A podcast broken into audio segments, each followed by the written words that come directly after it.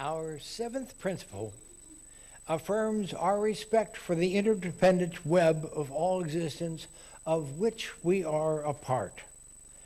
The respect I want to develop is a reverential sense of awe. It's not enough for me to just appreciate the world or the web around me.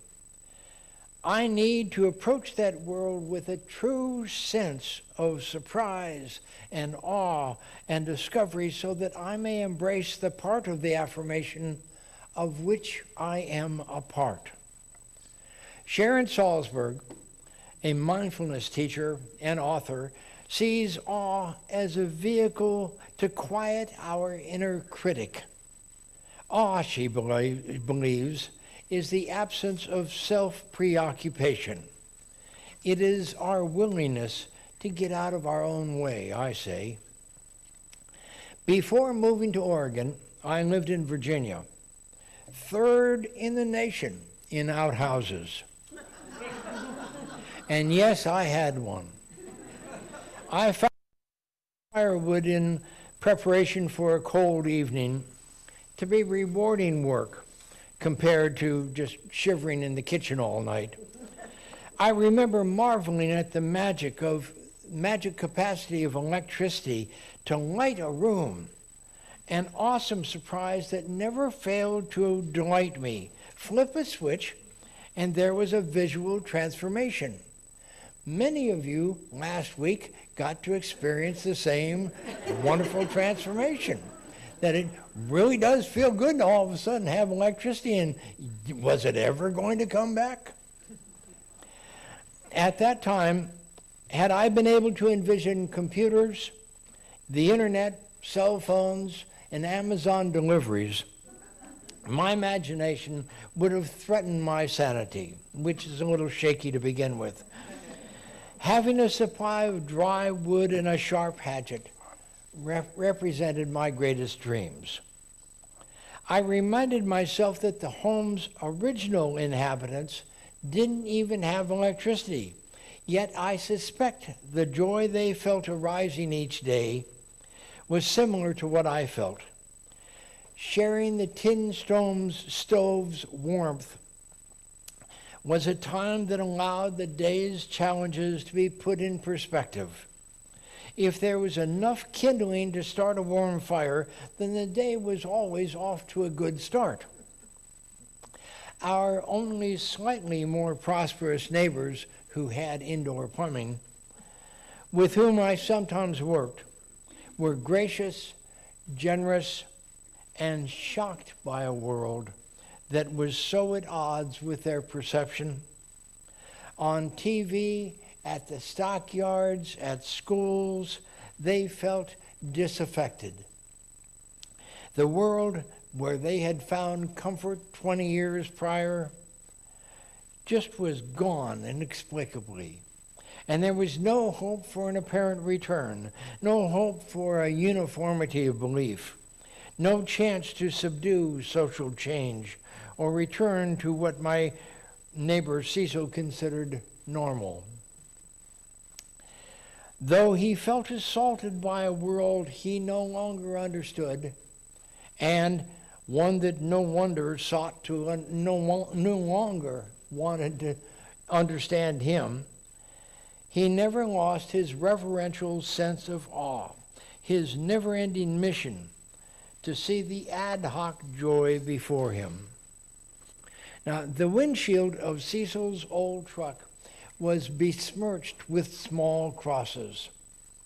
For whenever a black cat crossed the truck's path, people, uh, I'm sorry, Cecil licked his index finger and posted a protective cross on the windshield just to ward off whatever evil may have accompanied that cat even though he was sustained by fundamentalist political uh, religious belief, including his vociferous opposition to even a discussion of evolution, he still carried an open heart almost everywhere he went. I remember once driving over a hill on the interstate to find his old truck parked only slightly off the road, and Cecil standing near it, waving his arms and pointing up the hill, and he looked like a man who's just crazy. In his usual tattered flannel shirt, exclaiming and frantically gesticulating to passing traffic that really didn't care much. I stopped and approached him cautiously. What's, what's, what's going on, Cecil? Just look up there. Three does and their fawns all together. Cecil saw something inspiring in the midst of this unsettling world he wanted to share with those speeding by on their rush to do less rapturous things. The beauty of the deer and the fawns made sense that for a moment obscured the reality of the drug addicted son, his broken hay baler, and his mountain of farm debt.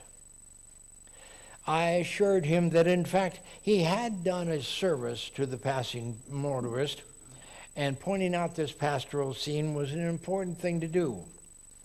We waited until the deer meandered back into the woods, and then we drove our vehicles on toward the county seat, back to the world where often there just was no awe apparent.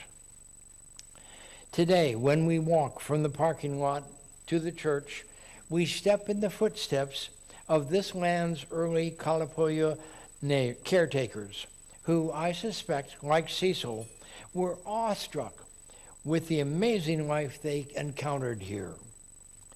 I can imagine their sense of reverence for the fertile soil and lush forest that were the Areco landscape. I want to capture that same ability to see beyond my own plans and prepare my mind to be open to that sense of wonder. Waking after a new snow and walking suddenly into a silenced world where the slightest sound becomes magnified, I am struck with the unexpected sense of awe. The new snow calls me to witness its quiet work.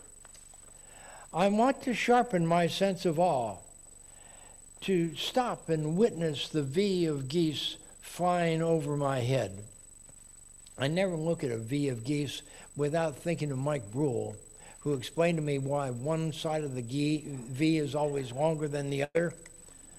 Because it's got more geese in it. He's an ornithologist. I want to be able to pause and wonder at the hummingbird appearing stationary as she feeds, to joyfully embrace the colorful change of seasons, to witness the kindness of the cashier at New Seasons who patiently assists the elderly and confused man who needs help counting the money for his purchase. And finding too little, the cashier says, That's close enough. I want to celebrate that sense of awe I feel when stepping into a new snowfall where I'm called to witness the snow's magical, deafening silence. Recently, the New York Times did a feature story on the effect of awe, how being open and capturing these moments of awe extends life. Not only do cynics die sooner, they find fewer moments of awe. They just don't get to enjoy an awesome life. The article was filled with statistics and research questions and charts and references to position papers and all things guaranteed to reduce the reader's sense of awe. But they failed to obscure the point. Being open to finding awe is life affirming. I grew up in Texas. So the beauty I see in Oregon every day is a wonderful and unexpected balm to my eyes. The forest never ceased to amaze me. The late Jan Yesvang, whom many of you knew, always carried his sense of awe and a searching for awe on his shirt sleeve. When he saw the sign pointing to what was purported to be the state's largest cedar tree, one of several freely making that claim, he went on to investigate. After seeing it, he offered his surprise with his typical Norwegian understatement. Yeah, that's a really big tree. John wanted to gather all the awesome things in life to him. Being ready to be awed with the world, a leaf, a tree, the reflected image in a puddle, is the first step to me leading an awesome life.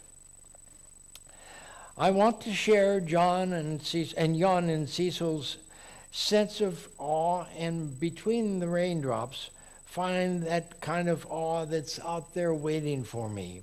To see outside myself the events or sights that alert me, alert me to a greater sense of being. May it be so.